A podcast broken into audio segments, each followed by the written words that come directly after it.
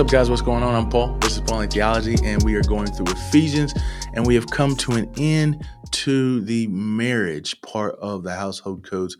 We are on the final verse, verse 33 in chapter 5. And so I wanted to do this on its own because this is kind of a summing up of all of the things that Paul has talked about. Um, Paul goes deep. He always adds the instruction with theology because it is what we believe that is why we do things and which is powerful thing so i think that's the best way to teach the scriptures the best way to teach life because that's what the scriptures do. And i want to do what the scriptures do. You hear me?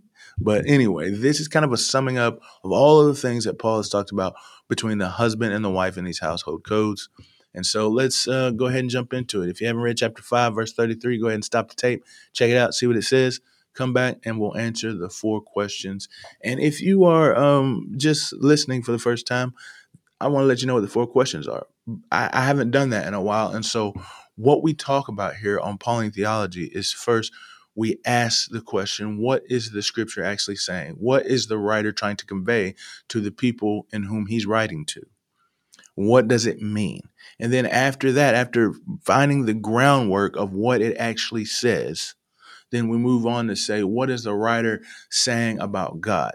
Like, what is the thing that he is trying to portray, the characteristics, um, his nature? What is it about God that we can find from this? And then next, we want to ask the question what is it about man? What is the writer saying about man as a Christian, as a non Christian, as both?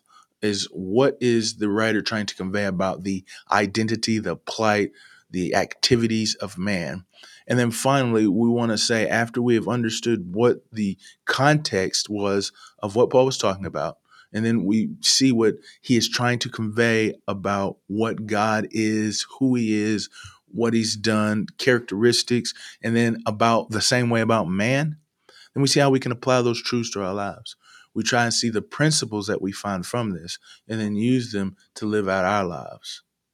So that's what we're about to do, guys. And I uh, hope that if you have started reading your scriptures, you've come here because you want to know more about God, the Bible, Jesus. Maybe you just want to check out a verse in Ephesians that you're having a, a hard time about. I hope that those four questions, those principles will help you to understand and read further the scriptures for yourself, man. So, hey, I appreciate you guys for listening, man. Uh, it's it's been a pleasure, man. God has been doing some amazing things through this, and so yeah, I'm glad you're here. But let's jump into it. Today, like I said, it's a summing up. So, what does the scripture say in verse 33? He says, therefore. So, or in conclusion, he says that you, each of you husbands, love each of your wives so he, he used the the humaist, which is the you. He uses that word to, to point. He says you to identify, and then he says each. So he's saying each of you husbands love each of your wives.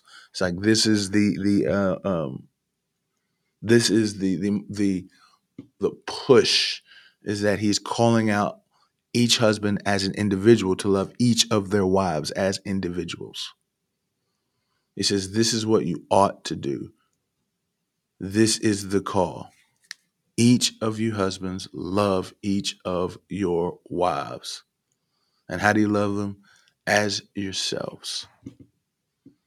And then he finishes up by saying, And wives, be submissive. Or I'm sorry, not submissive. He says, I'm tripping. He says, Wives, respect your husbands and so, if we can lay it out in these simple terms, all the things that Paul says was for, uh, um, I don't want to make it too simple or easy or nothing like that, but this, I believe, is the summing up of it is that Paul says that as a husband, you should love your wife. And this is a call for husbands to love their wives.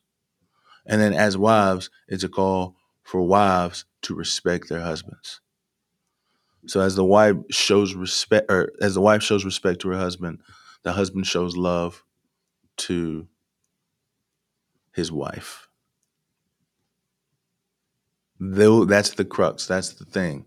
Those two things. If we do that, then the marriage uh, relationship will be honored. And so I, I think um, this is very important because when you think about love and you think about respect, we think, oh, I am showing love. And uh, you say, I am showing respect. But I think the idea is that when a person is to love, he's supposed to love the way that is demonstrated in the scriptures, as, as Paul is displayed saying that we love like Christ. And then this respect that is supposed to be demonstrated in scripture, where it says that we respect our husbands as we respect Christ. But it adds to adds to the Lord though, reminding that um, when they deviate far from that stature, that we are to honor them still. And if they do things or say things that would cause us to as as wives to do things that are apart from the standard of Christ, then we don't. And the same way with love as well for husbands. But I think that the, the husband gets to say the respect and the wife gets to say the love. And I'll go on this a little bit more. But what is this scripture saying about God? Well, I think what it's saying here is that God desires for the flourishing of the marriage covenant. I mean, if it was not so, Paul wouldn't have wrote this lengthy piece on the marriage, the relationship of the marriage in the house and its comparison to our Savior Christ and us, the church. It would not even be in here, but God deeply, deeply cares for the marriage covenant. And He cares for it so much that it is the first institution, I believe, that God created whenever He bonded the man together. When we see in the, the previous verse that it says, I'm sorry, the the couple of verses previously where it says that uh, a man should leave his father and mother and bound, and he should be bound to his wife. The two have become one flesh. I say this is a relationship that God deeply cares for and wants and desires to flourish. And so let's heed these things, man. Let's let's love our wives, husbands. Wives, love or respect your husbands. Let's do this. Let's do it together. And then what's to say about man? Well, we just I went on a little bit talking about that rather than just explaining the scriptures. But yes, uh, wives should respect their husbands. I said wives should respect their husbands. Uh, let them receive the honor. Let them receive the, the glory. Let them let them see their worth and their strength. And then husbands love their wives. Let them see their worth. Let them know they're cherished. Nourish them, care for them. This is the way the marriage should grow. So, how can we apply these truths to our lives? I think practically today is do one thing that you know your wife will love. And if you don't know, man, ask her and say, Do you feel loved when I do this action? What action makes you most feel loved? And then do that and continue to.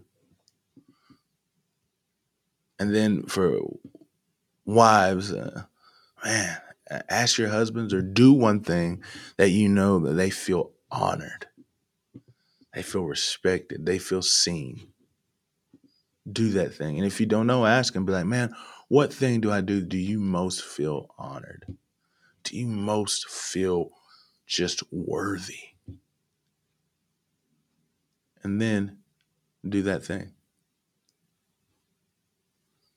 Those will increase and grow our marriage as God seeks to enjoy and, and love the marriage relationship, desires for it to flourish. Well, let's heed these instructions Paul gave us, man. I appreciate you guys for listening, and I will see you next episode as now we move on to the next relationships.